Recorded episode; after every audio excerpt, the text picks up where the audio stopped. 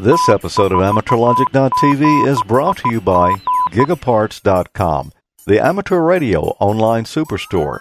Use the promo code ALTV-FREE3 to receive a free gift with your order. MFJ, the world leaders in ham radio accessories at MFJEnterprises.com. And by ICOM, HF, VHF, or UHF. ICOM has you covered wherever you go.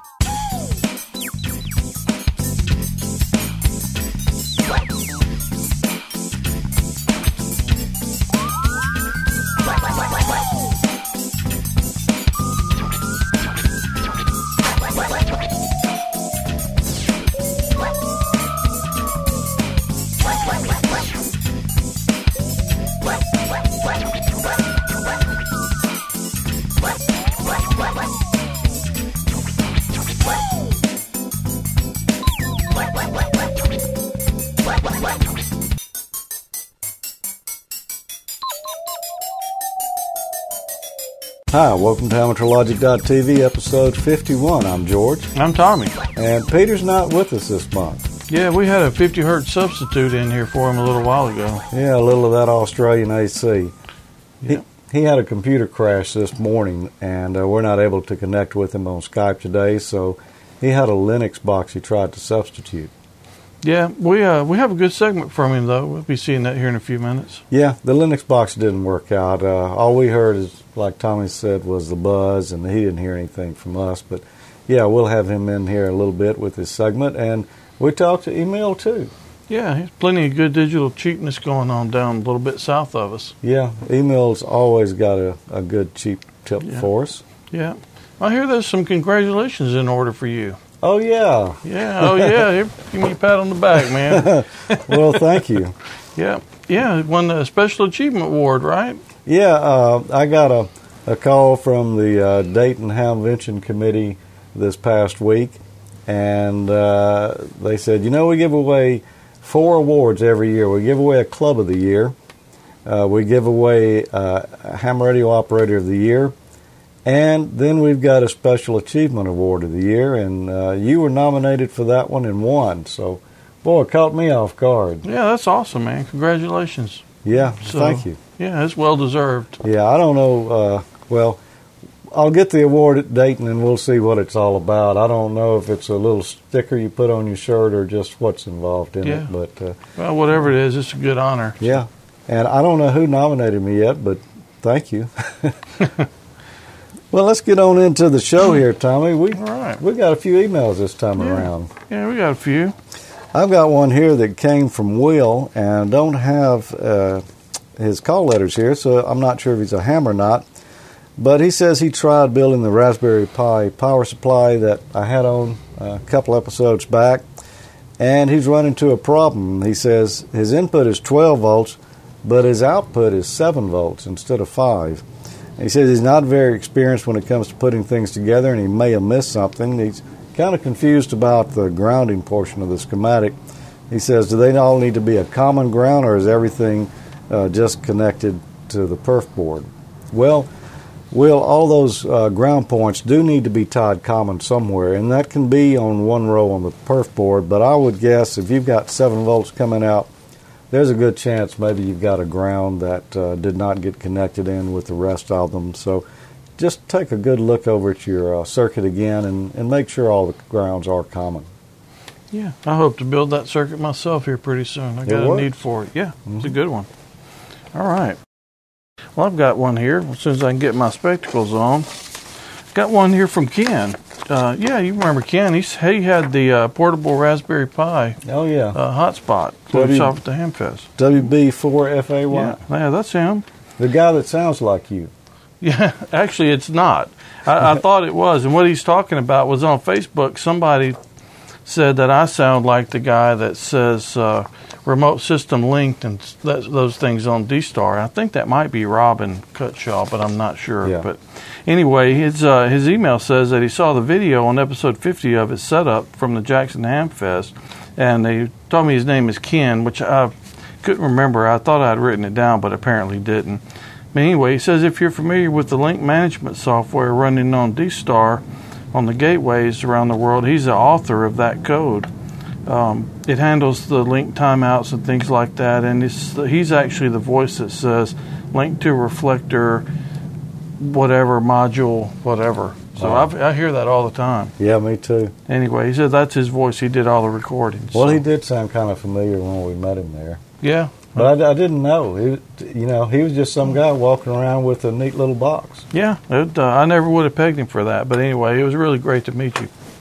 Well, our sponsor Gigaparts is at it again, and they've got a great promotion going on this month. So let's take a look.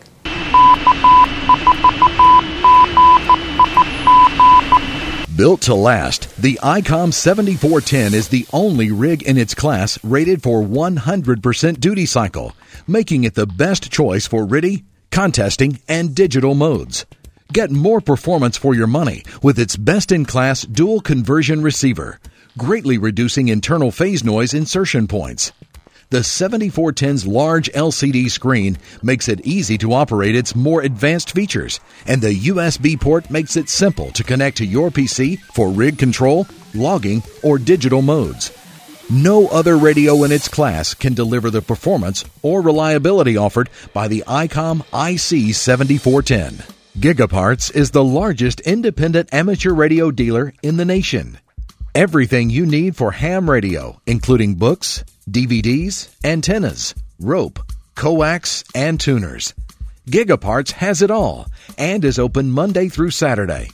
Call us toll free at 866 535 4442 and our friendly staff will be happy to help you find the right products for nearly any project and budget. Online shopping made easy with real time pricing and availability, and free shipping on most orders. Go to gigaparts.com and enter to win a free radio. Have a question? Click on live chat for a quick answer. Low prices? Huge selection. America's favorite ham radio store is Gigaparts. You know that IC7410 is a great rig, Tommy. I've got one over here on the bench right now. I'm going to have to send back soon, but while I had it here, I made a video for ICOM uh, you can learn more about that rig at this link right here, and go check it out. It it really is a super nice rig, and Gigaparts has got another promo going on this month. And if you use the offer code ALTV free three between now and April 15th, you'll get a free gift with your order at gigaparts.com. Tell me, what are you doing this month?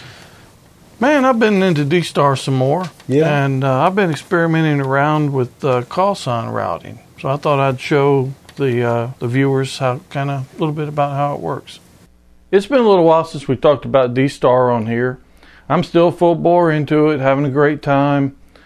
Uh, I'm on it most of the time, actually.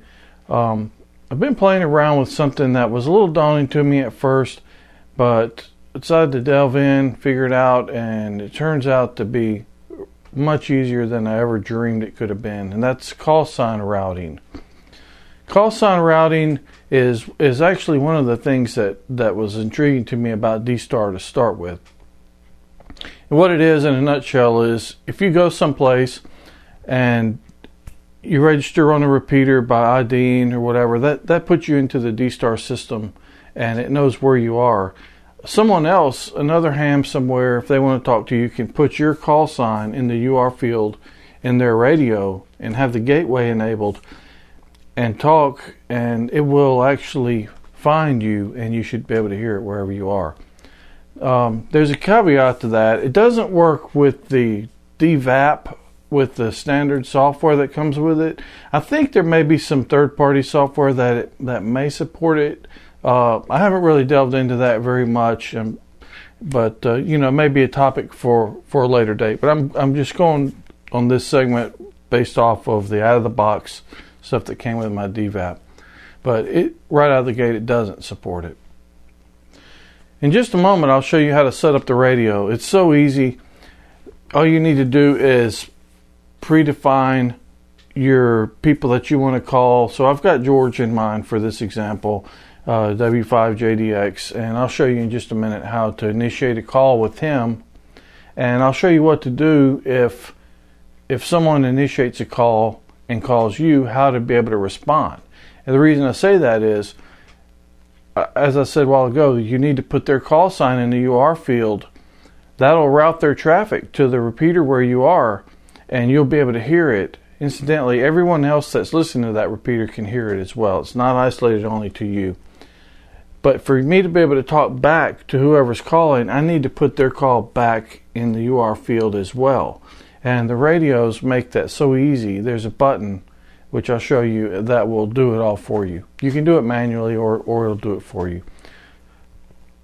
Let's take a look at how to set the radio up. I'm going to go by my IC92 at first. And I'm set up for the UHF repeater here, port B. And earlier today, I talked to George, and I actually used call sign routing and talked to him on on the two meter side. My seems probably a little silly, but I was trying to get some data here for the demonstration.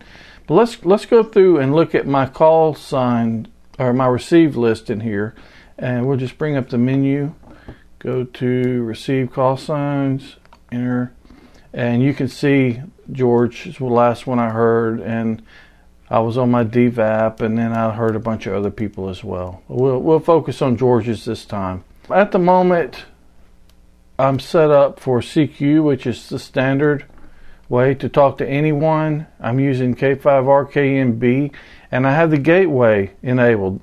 The gateway is critical here because this is what's going to allow your traffic to go through the internet and be routed to wherever it needs to be.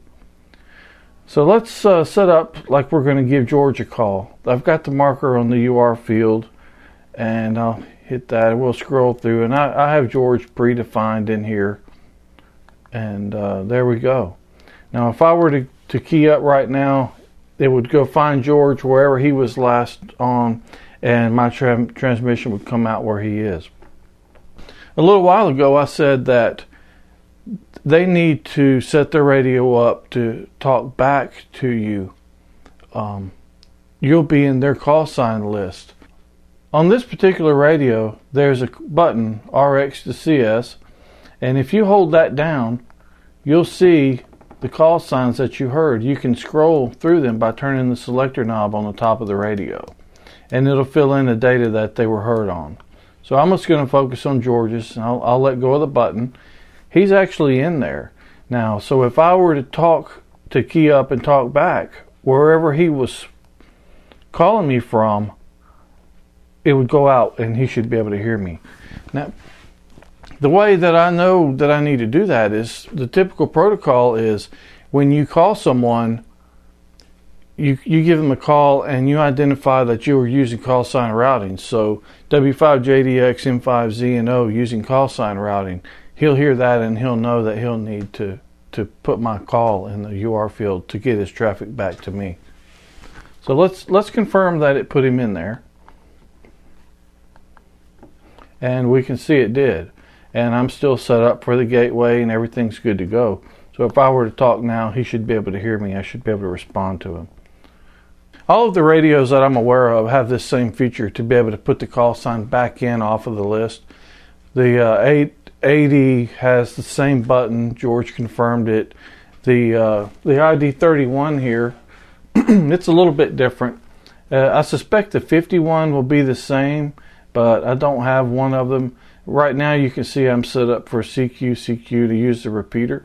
To bring up the call sign receive list, you can just hold down the CD right here on the rocker switch, scroll through and find whoever you want, and hit the quick menu button, and you can see it's right there on the top, the RX to CS, the same, same as this button right here, and just hit that, and hit it again, and it's there. To confirm that it actually really did it, let's go take a look. We'll hold down the CS to the right here and you can see it put his call sign in and I'm still set up to use my gateway. And it's it's that easy. To to go back, we'll just go back and do it like we always did. Your call sign, use repeater, and you can see we're back to using the the local, you know, using everything, hitting everyone out there.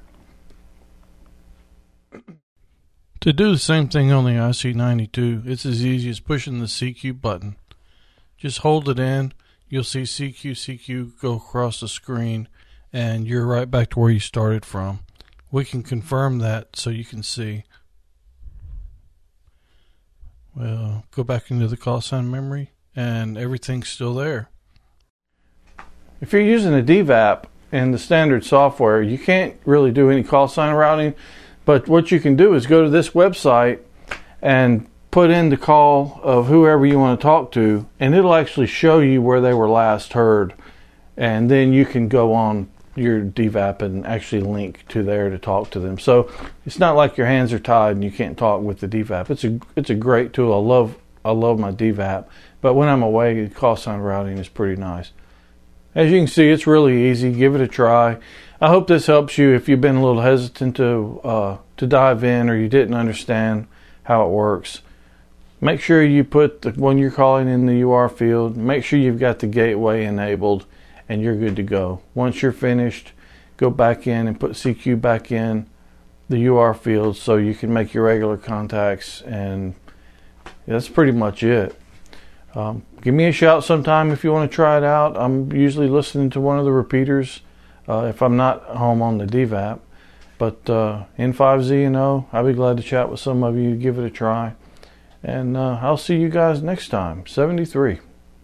I'm glad you showed that, Tommy, because somebody called me on the radio the other day using call sign routing, and I didn't know how to answer. Yeah, did he have to call you on the phone, tell you he what did, button to push? But yeah. now I know what button to push, and and we've got it all figured out. That is a great feature, though, because like when you're traveling or something like that, doesn't matter where you are. If I want to get a hold of you, just dial it on in. Yeah, you just just like I said in the video, though, you've got to remember when you get to a new area to to basically kerchunk the repeater so you get registered on the system. Yeah. Yeah, and uh, incidentally, as far as D-Star goes, I've made a wiki page with some D-Star resources, and it'll be growing. It's kind of short right now, Yeah. but uh, you'll find it on the wiki, and uh, the links right there to it. Um, but anyway, check it out. If you have some good resources that others might be able to use, send me the uh, an email, and we'll put that on there. Yeah, it, it's going to be a good resource because there's a lot of good information out there on D-Star, but finding it all in one place is is kind of difficult. So hopefully, uh, some of our viewers can take advantage of that who who want to know more about D-Star. We know there are a lot of people out there who do. Yeah, it's cool stuff. Well, I've got another email here, and this one comes from our friend Ralph, and I don't have his call letters either. Uh, as a matter of fact, I don't believe he's a ham, and we know there are non-hams that watch this show, and and, and that's good. But you we have converted some of them. We have converted a number of them, and we're working on Ralph right and now. look, yeah, look out, Ralph. You're next. he says he's new to AmateurLogic.tv, and he ran across the show on Roku. And he says he's watched a lot of the series and really enjoys all the guys. And he says Tommy is quite laid back. You know, I have to prod him over here with a stick every now and then to keep him going. But he said he, saw the episode on the SoftRock, and he really enjoys building electronics projects, and he's gotten pretty good at soldering. And he said he built a small project using uh, surface mount technology recently, and it all worked just first time out. So Awesome. that's great. Uh, he says he's looking at the SoftRock Lite 2, and his question is, what kind of antenna does he need to make it happen? Does he need to build one, or or buy it, or help? What do you think, Tommy? I'm always for building. Yeah. And if he's, if he's using a SoftRock, then he's going to have an HF receiver there, and uh, I'd say a dipole. Yeah, I'm I'm pretty uh, partial to the off center fed. Uh, a lot of bands. Yeah, a lot of bands on an off center fed, but uh, it just depends on uh, which band he's building for, I guess, or, Yeah. or what he wants to listen to. But a dipole, even a piece of wire, I mean, just a long wire will work for a receiver. Um, now, there's plenty of verticals out there, but uh, Ralph, just uh, throw you out a piece of wire and see what you hear, and when you get to where you think uh, you need something better, look up a dipole or a quarter wave uh, vertical and carry on from there. Yeah, if he makes that off center fed, uh, he's going to get that ham ticket if he watches a few more shows. Yeah. So he's going to want to transmit on it as Yeah. well. By the time he's got through all 51 episodes, if uh, he is not a ham by then, well, I don't know. I guess we'll have to wait till 52. Yeah.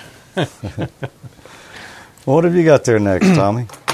Man, I've got one from my friend Wayne. He says he's one of the emailers that recently saw one of our episodes. He had taken a vacation away from the hobby for a while, and uh, the show sparked his interest in the radio radio hobby again. Hmm.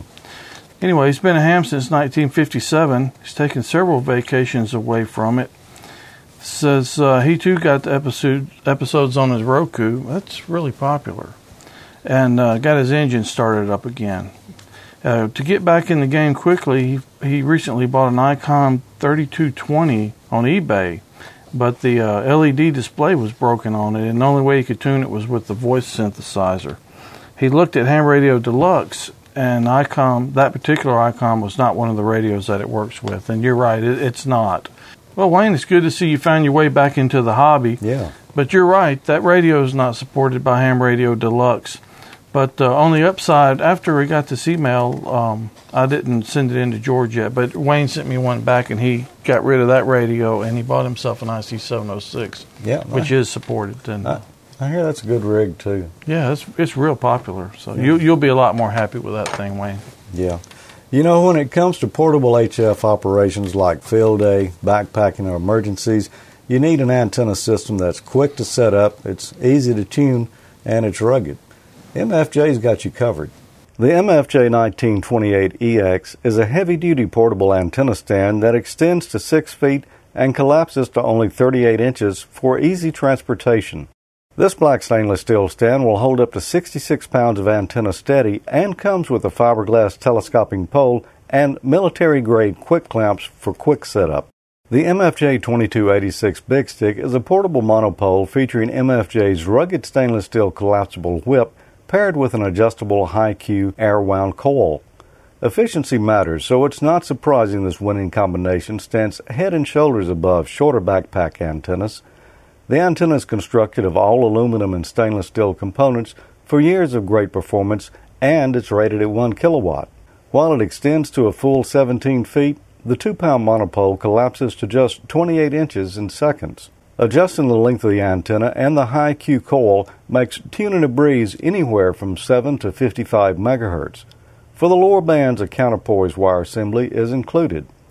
Big Stick is for the ham radio operator on the move and on the go and hungry for the next great QSO anywhere, anytime. The MFJ 2289 Big Ears use the same high Q coil and two of the rugged collapsible monopoles. Efficiency is the key to launching a big signal in remote areas, and Big Ear does it so well you might forget you left home. The secret is MFJ's incredibly strong and weather resistant stainless steel telescopic whips stretching to a whopping 34 foot span, twice the length of other portable antennas. The antenna includes a robust 45 degree center mounting block with a built in balun, and it's good for up to 1 kilowatt. There's no counterpoise required for full 7 to 55 megahertz operation. If you need a quick setup, rugged, high performance portable HF antenna, you can't beat the MFJ Big Stick or Big Ear.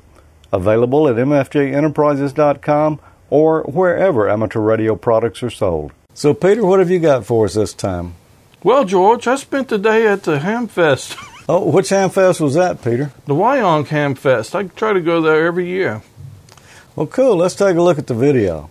Hello, everyone, from the 2013 Wyong Field Day. I'm Peter VK3PB, and I'm here with Chris VK2YY, who's the president of the uh, Central Coast Amateur Radio Club, and also Peter VK3MY, a good friend of mine from Melbourne and the Wireless Institute of Australia, uh, has joined us.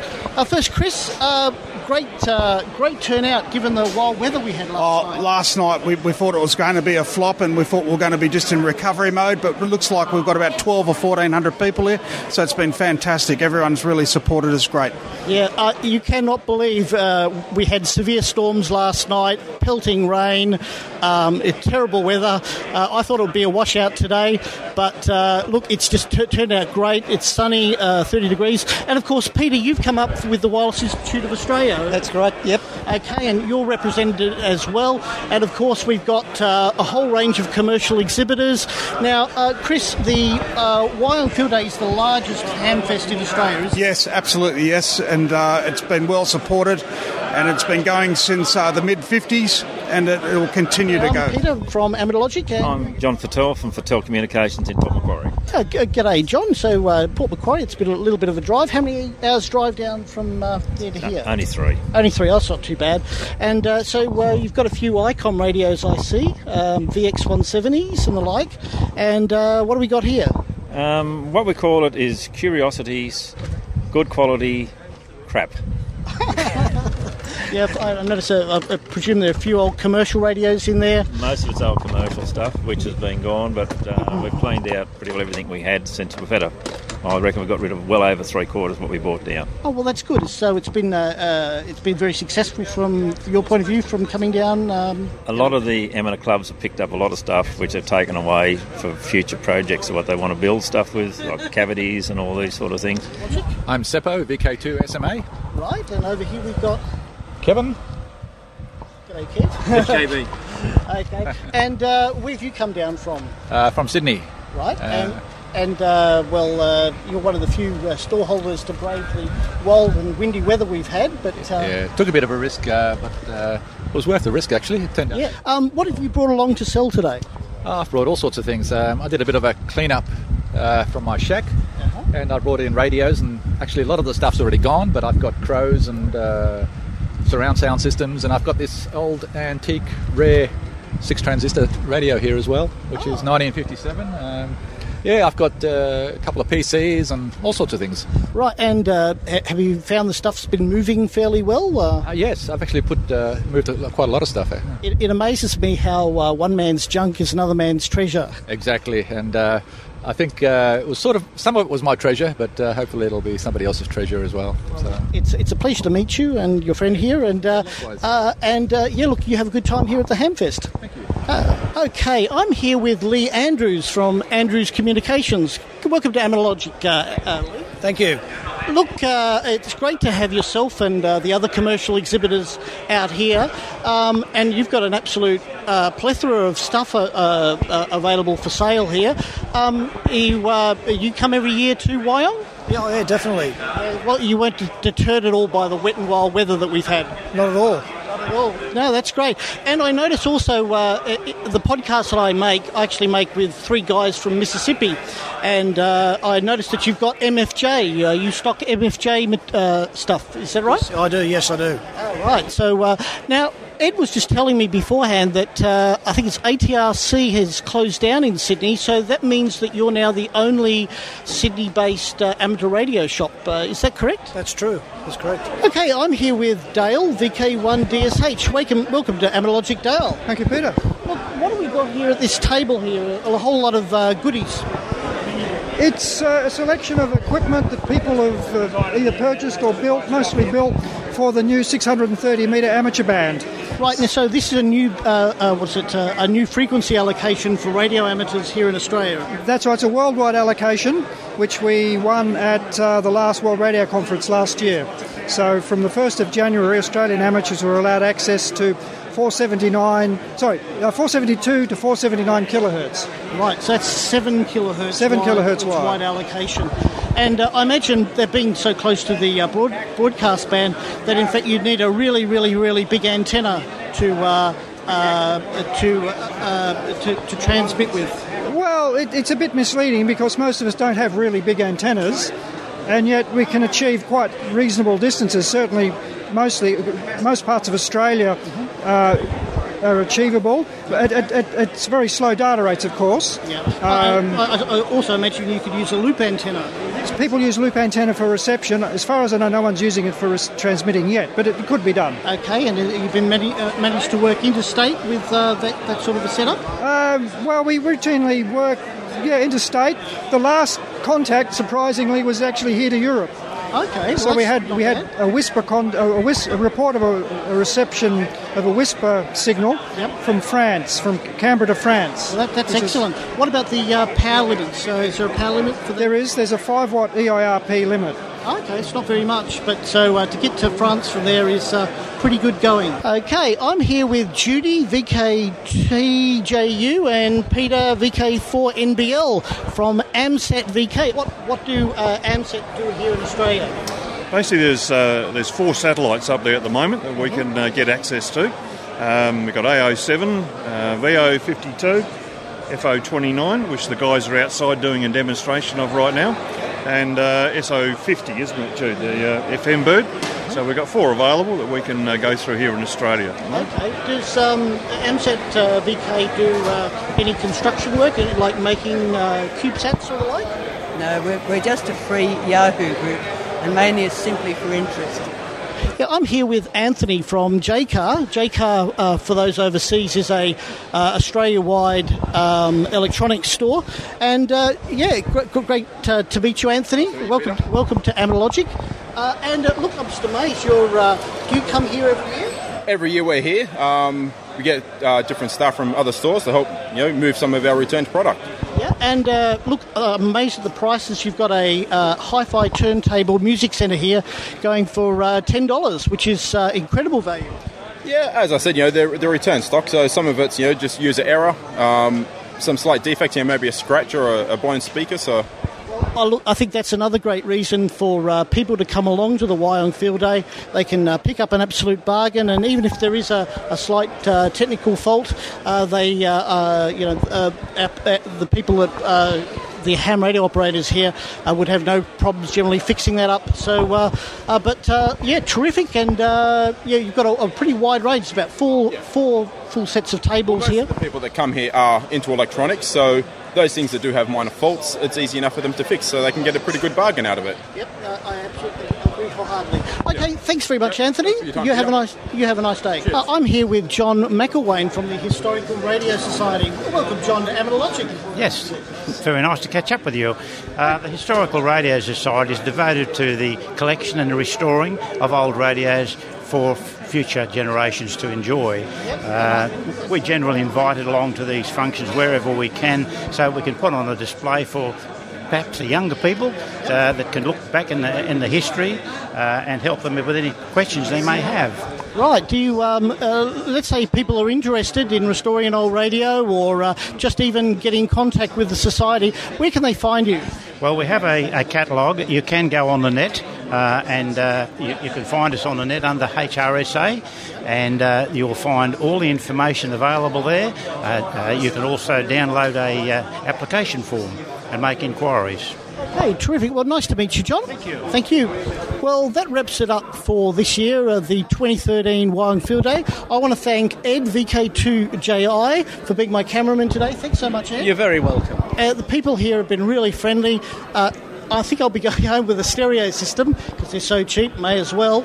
And uh, look, uh, I just want to recommend uh, Gosford uh, and District is a great place to stay, great place to come up for a weekend. And the Wyong Field Day, uh, plenty of bargains, plenty of great people to meet, and uh, we've got people from all over Australia coming here. So I can thoroughly recommend it. So from Wyong 2013, cheers. 73s. That looks like a good ham fest, Peter. I uh, there were some good interviews there. Uh, yes, it was. And all right, Tommy, you know, Hamfest are the same all over the world. Well, 73, Peter. Good to see you again. Yeah, seventy three, Peter. Maybe get that computer straightened out for next Yeah. month. Um, anyways, uh, well, I've got an email here from my friend Don, KC9QPM. I have an idea for you guys on the use of the Raspberry Pi. APRSIS has a Linux version of their software, or you can download a program called DSD to decode some of the digital phone modes. They include D-Star, Project 25, and MOTOTRBO. It may even do other modes as well. Just figured I'd give you guys a lead in on those. I'm going to order mine this coming week so we can play too. And uh, I, I've uh, never heard of. I think I've heard of the APRSIS software before, although I've never used it. But uh, I've never heard of DSD. Have you? No, that's I, I've never heard of any software that would decode uh, D-Star, but I'm gonna have to check that out. Yeah. Anyway, appreciate the heads up on that, Don. I'll definitely check that out. Yeah, I've got one here from Jeff KD0SEG, E and he said that he's a new ham and he was first licensed in 2012, and then he got his general ticket in late January. Uh, congratulations. Uh, and his wife, KD0RTX, and he are building their ham shack up. And he, he says they've got a Yaesu uh, FT857D. And for the next step, they're looking at a good desk mic or a good uh, filtering external speaker. And he wants to know what's the opinion of the Amateur Logic team. Well, Tommy, what is the team opinion on that? Uh, I tend to kind of favor the Heil mics. You do? Yeah, I, Right. I love my PR22. Well, he's he's wanting a mic or a filtering speaker, one or the other. So yeah, I would go with uh, the Heil mics are great. You know, it all comes down to what it sounds like in the long run. So if you can get a few mics uh, that maybe some of your buddies have got, try them with your radio or with someone else who has an FT857 because uh, all rigs are, are a little bit different, and that's not necessarily a base rig, but you know it will benefit by having an external mic. As far as a speaker goes, um, definitely you need an external speaker on on any rig, in my opinion. Uh, filtering speaker, I guess uh, maybe he's talking about a clear speech or, Mhm. or one of those. And I've never tried one myself. I know that the uh, 857 does have DSP in it. That's Mhm. what you run in it, Tommy. It is. I use it for a bass. Yeah. Mhm. But uh, you know, I've got one of them too, and the DSP in it is maybe not quite as good as it is in some more expensive rigs. So I'm not sure if a clear speech would uh, improve that or not, but uh, maybe some of our viewers can chime in on that one and let us know. Yeah, that'd be interesting to find out about as Yeah. well. We haven't heard from our ICOM friends yet. What are they up to this month? Well, this month they want to talk about HF, VHF, and UHF. If you want to take a high performing HF rig or a solid 2 meter mobile on the road, or you away from home and you want to tap into D Star in the palm of your hand, en route, on location, and on the go, let ICOM help you take ham radio on the road. HF, VHF, or UHF, ICOM has you covered wherever you go. Check out the IC7410 and IC7200, two HF radios that employ ICOM's signature DSP technology. The IC7410 is an all mode HF transceiver. It's got dual conversion super heterodyne system, a built-in auto tuner, and built-in 15 kHz first IF filter and optional 3 kHz and 6 kHz filters. The IC7200 offers solid performance and digital flexibility. It also includes selectable filter width and shape, excellent receiver performance, and it's compact and rugged, even with a water resistant front panel. And when it comes to mobiles, have you considered the V8000 for your next adventure on 2 meters? It's got 75 watts of power output in a rugged die cast aluminum chassis, fast memory channel scanning with dynamic memory scan, complete radio control in the palm of your hand with the versatile mic, backlight customization, and weather scan alert and amateur radio first. And let's not forget ICOM's line of D-Star handheld radios too. The IC92AD is one rugged VHF UHF dual bander. Its submersible construction can withstand harsh outdoor elements, dual watch capability, a built-in voice recorder in DV mode, and optional GPS mic. It's great for EmComm and search and rescue. The IC80AD is another dual bander with extended receive coverage. It's the handheld companion to the ID880H mobile rig that I use, and it's an affordable option for hams interested in trying D-Star. It's durable and splash proof, and it has NOAA weather radio pre-programmed. The UHF D-Star ID31A has so many features for on-the-go operation. It's got built-in GPS, it's compact and lightweight with waterproof construction. It's got a micro SD card slot and repeater list up for quick access to nearby D-Star repeaters. So make sure you visit ICOM America slash HF dash VHF dash UHF for more information on ICOM's line of on-the-go radios. Well, I'm going to be taking ICOM on the road with me on Monday. You are? Yeah, I'm going up to Connecticut for work, and I'm going to go out on the limb, leave the DVAP at home this time, and we'll rely strictly on call sign routing this trip. Okay. So it's a short trip, so maybe I'll survive that one. But uh, anyway, just be sure and check in on the repeater every now and then so it'll find you if I give you a holler. Okay, if I don't answer you, give me a call on the phone. Yeah. Tell me which button to push. Again. Yeah. Yeah. Just watch my segment. All right. Okay. anyway, speaking of D Star, from now through April the 1st, if you buy an ID 31 or an ID 51 from gigaparts.com, you'll get a free USB thumb drive and a hat. Yeah, cool. Thanks, Gigaparts. You know, we hadn't done anything lately on the Arduino, Tommy. Yeah, we haven't. We're past due. I've got something just special for you right here. The Arduino later. Here's our built up circuit.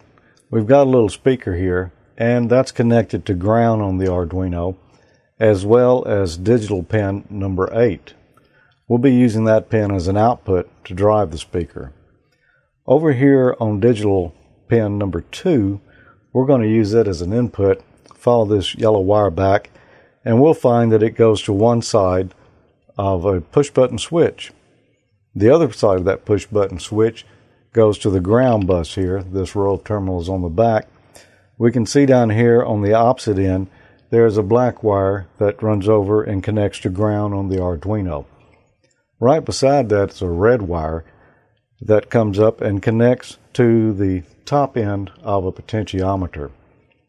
Also, from that red wire, which is plus 5 volts, there's a 10k ohm resistor here, and that's connected to the side of the push button switch that runs back over here to digital pin number 2. That's called a pull up resistor, and the reason it's there is we want to hold this value high on the line at all times. When we push the push button, that will short it out to ground, so then this lead will go low. Here on analog input number zero of the Arduino, we've got this blue wire that runs back and connects to the center pin of the pot or the wiper. And on the low side of the potentiometer, we've got a little jumper back here, a little black wire that connects it to ground. Now the way this should work is we can turn this potentiometer and that should change the frequency of our tone. And if we push the push button, that should double whatever frequency has been dialed in with the pot there. Now here's our source code. This section at the top here is where we declare our variables in advance of writing the actual program. INT here stands for integer and that just means it's a whole number. The first one we got listed here is the pot pin and equals zero. I'm just setting the initial value of that to zero. And this is going to be the analog pin used to connect the potentiometer that we're going to use to change the frequency with. These two little slashes out here means that this is a comment and this won't execute. You notice that every line in here has a semicolon at the end of the executable statement. Below that, I've got a pot value, which I'm initially setting to zero, that's going to be a variable to hold the value of the potentiometer as we turn it. Our third integer here is going to be called button, and I'm going to set that for 2 because that means we're going to use digital pin number 2 to connect our push button to. The fourth integer will be button value. I'm initially setting that to 0. What this will mean is normally it's going to be 1, which means the button is open, if it's zero, then that means the button is closed. And this value will change as we press and release the button. The next down here is integer speaker equals 8, and that just means that we're using digital pin number 8 to connect our speaker output to.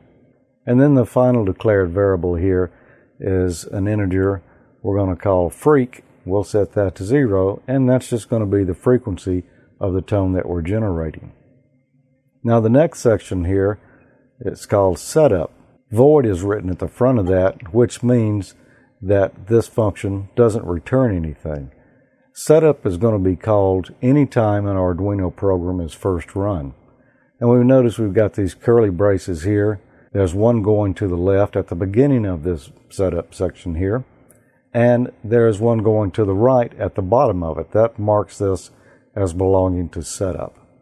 The first line we've got in setup is serial dot begin and then in parentheses 9600. What that tells the Arduino to do is open up serial communications and do it at 9600 baud. The next line here is pin mode and then in parentheses button, comma, input for the pin named button which if we look up here, that's going to be pin number two, we're going to set it as an input as opposed to an output. The next section of our code here is a loop. And just about all Arduino programs are going to have a loop that executes continuously while the program's running. The first thing we're going to do is read the value of the potentiometer. And that value can be anywhere between 0 and 1023. So we have pot value and we know pot value, if we look up here, is going to be an integer. equals analog read, and then in parentheses, pot pin. We're going to do an analog read of pot pin, which is pin number zero, and we'll assign whatever value that is read and put it in pot val. The next line is button val equals digital read, and then in parentheses, button semicolon. What this does is it's going to read digital pin number button, and if we look up here in our variables, we see that button is going to be 2. So we'll do a digital read of pin number 2 and assign whatever value is there to the variable name button val. Next, we're going to do a comparison statement here. If the button value equals 1, if we look up here, we saw that what we said is 1 will equal button open. So if the button is not pressed, frequency is going to equal pot val. We just got pot val right here, so we'll just assign that straight to the frequency variable. Next, we have an else statement. So if button val is not equal to 1, freq is going to equal pot val times 2. Whatever value we read here on the analog input from the potentiometer, we're going to multiply that by 2. So either one of these things will have to happen. If it's a 1, it's just going to be the straight frequency for the value that the potentiometer is set to. If we're equal anything else, which can only be 0 in our case, then the frequency is going to equal pot val times 2. Next, we'll produce a tone. So we've got tone and then in parentheses speaker, comma, frequency. We're going to generate a tone and we're going to produce it on digital line speaker which if we look back up here, that's going to be pin 8, and the tone will be freq.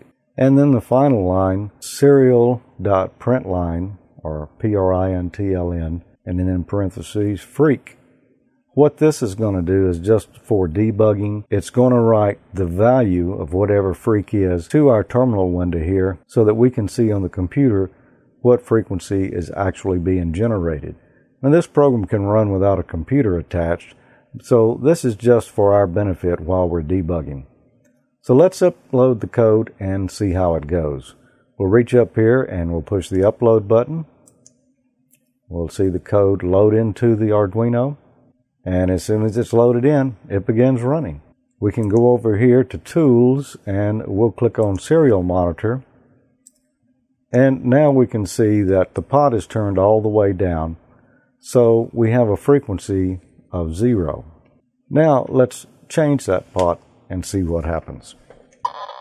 As we start increasing the frequency, we'll notice on the serial monitor that the frequency is increasing there as well. Now let's push the switch and see what happens. We notice that the value on the serial port doubles. So there you go, a simple little Arduino program that is a useful square wave oscillator and it shows us how to use a potentiometer and a push button. The Arduino is a lot of fun to play with, and even if you're intimidated by programming, you should give this a try. It's really not that difficult, and there's a lot of instructions and projects online to help you along the way. I'll be back. Man, that's pretty funny. The Arduino later. Yeah. yeah that's great. The uh, that Arduino is just an awesome device, and uh, that, your your segment showed a lot of the possibilities you can do with that thing. A lot of people don't even think about the analog inputs. Yeah, I just wanted to show how simple it was, you know, to to use an analog input and a digital input, and how little code it took to do that with. Yeah, yeah, it was really short. Yeah, Good and one. there's plenty of resources on the internet, so if you've got a little hankering maybe to play around with microcontrollers, highly recommended. Well, Tommy, what do you say we go check in with Cheap Emil? Hey, Emil, how's everything going down south? Ah, pretty good, guys. Pretty good. It's uh, good, uh, good time, good weather right, uh, right about now down here. No more repercussions from your power failure last month. I haven't heard anything from anyone, George. Okay, that's that's good. well, what have you got to show us this week? Um, uh, this week or this month, uh, I'm going to do uh, a segment on both analog and digital uh, modes of uh, slow scan television uh, using the Digital Master 780 from the Ham Radio Deluxe Suite and EasyPal software. So uh, you know they both have their pros and cons, and that's where I I covered I covered those pros and cons in this uh, segment. Hello, and welcome to another episode of Cheap Old Man Minutes with KE5QKR. With the EasyPal software, which is a digital picture or slow scan television mode, you can send pictures back and forth. You can send uh, pictures of documents, even forms. Uh, some of the emergency communication forms are built into the software, which makes it unique. You can send messages via the waterfall, actual pictures of text and numbers via the waterfall to the left there on the screen. Um, so there's pretty there's a lot of things that make this software unique. Um, the the obvious difference between this software and um, some of the other slow scans is that it's sending digital information, which makes the pictures a little uh, crisper and cleaner as far as the transfer goes. Uh, some of the analog uh, pictures from, let's say, uh, HRD's digital master or slow scan, you know, the analog modes come out grainy or um, distorted based on atmospheric conditions. So this one is pretty neat in that regard and uh, works pretty well. Signal levels still have to be a little bit higher for this to uh, actually transmit and work good. So that's a drawback, but depending on the conditions, this is a good way to go and a neat software, especially with, with how they've integrated uh, some of the emergency radio inform sending options in it. Good stuff. They've also integrated the internet into it via FTP and other internet websites, so you can relay messages if uh, pictures or the transmissions are outside of your range and you didn't quite copy it. The software will actually relay or go get copies of it from other sites. So neat stuff. I haven't played with that function too much, but uh, maybe another episode. So anyway, EasyPal, uh, give it a look. It's pretty neat. On the analog side of imaging and slow scan television, there's the Digital Master 780 program, which is a part of the Ham Radio Deluxe suite of software. It has its advantages and uh, disadvantages, just like the digital modes do, but uh, otherwise, well-written software and works really well, especially being integrated with the uh, HRD suite and options.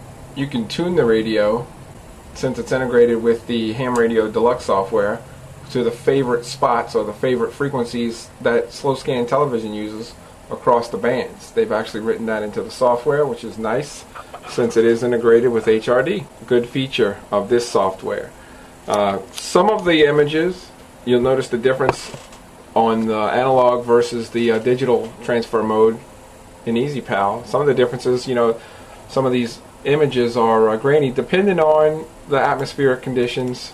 Um, you might not even get a full image or a detailed or a uh, decoded, properly decoded image.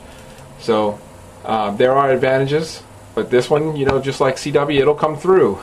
it may not be the best looking picture, but you could probably make out something if there's uh, if you have to. Um, some sync errors as far as the vertical or horizontal uh, sync goes, uh, but sometimes you get really good images. Um, you know, depending on the atmospheric conditions. So, uh, great stuff, neat stuff. There's a lot of people out there doing it, so you can jump right into this one as far as receiving. But uh, go ahead and get out there and send your pictures back and forth and create your QSOs with the cards. Like I said, it's kind of like an instant QSO uh, exchange, uh, QSL cards, which is nice. You can hear some of the audio there of slow scan television. Probably heard that on the bands.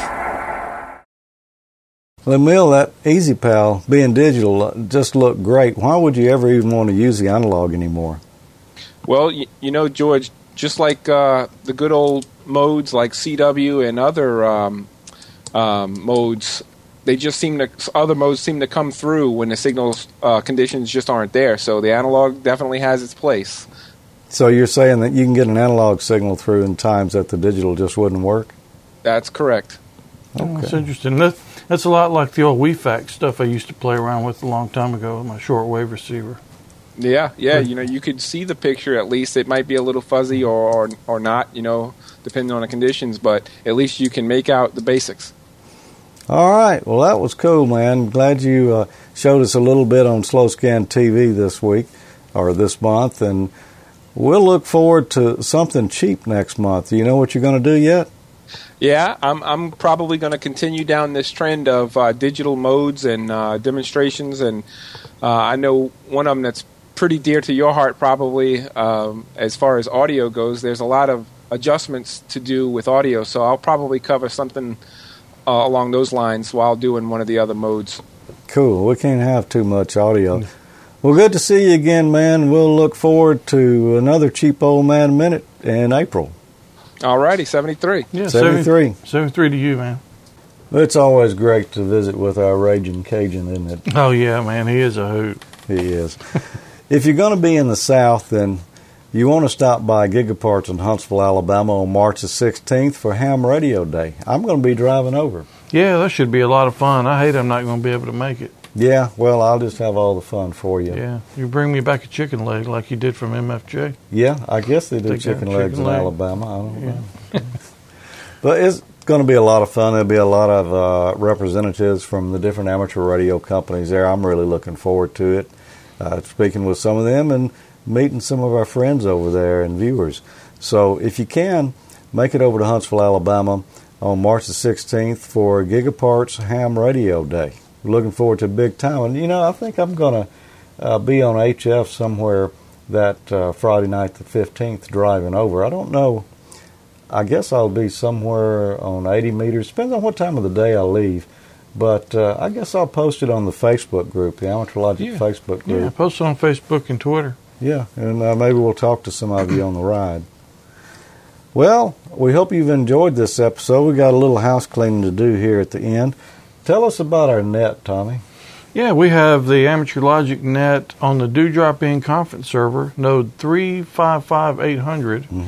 Um, it's at 8.30 Central Time, and I should have done the math for what uh, UTC is, but anyway, it's on the Monday following release day. Yep.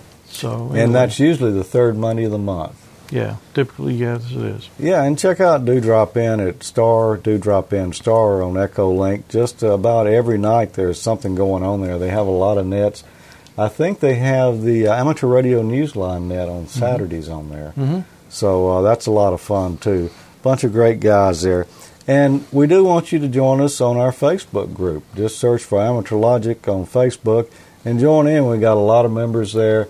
There's always a lot of activity going on, discussion, people asking questions, people making silly comments, and uh, just all kinds of stuff. Great group of guys there.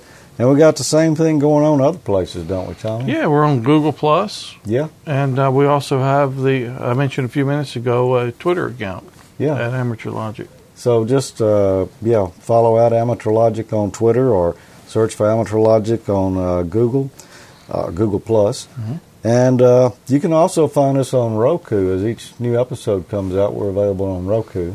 Yeah, and uh, I'm, you know I'm really surprised at uh, how many people have found us through there Yeah, um, alone. So it's a very popular service. yeah, we're spreading the amateur radio gospel everywhere we go. Yeah, spreading the amateur love, man. Yeah, amateur love. Hmm. Let's see. Poor choice of words. Yeah. You can also find us on iTunes or on YouTube, just about anywhere good video is served up. And don't forget the wiki. Yeah, the uh, wiki is back. It's uh, amateurlogic.tv slash wiki. Yeah, it took me a little while to get that bad boy back on. The uh, the other one we had was getting hacked all Yeah. the time, so we took it down and got a nice new secure one up there, and uh, steady adding content to it. I mentioned the D Star page earlier. Um, anyway, go check it out. Yeah, our friend uh, Dan N5LVS maintains it for us, and uh, we try to keep uh, documents like you'll find the uh, schematic for the project that I did today with the Arduino on there, and we'll be adding more documents as time goes on so that you can look up some of our schematics. You'll also find the links that we talked about in the show, so uh, a good resource to follow up with after you've watched each episode. Yeah, again, like George says, special thanks to Dan for doing all that hard work on it. He's done a great job. He has.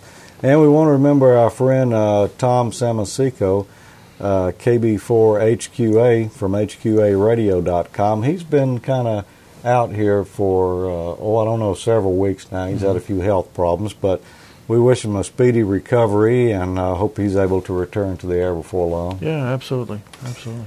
Well, that's it for episode 52. It's been a lot of fun. It's kind of lonesome around here, Tommy. Yeah, it is. So maybe we can get our down under friend back next next month. I think if he watches this one, he'll make sure he's back next month. All right, 73. Yeah, 73.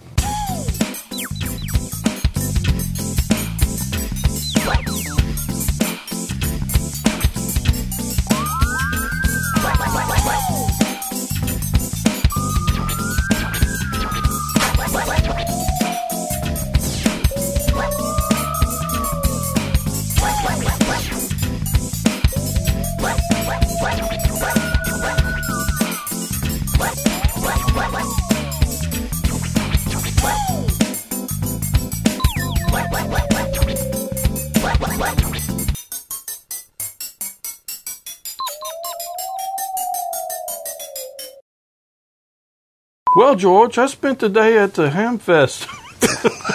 that was bad. no, that was perfect. Or you, maybe you want to tap into DPOM. No. Let's don't. All right, Tommy. You know, Hamfest are the same all over the world.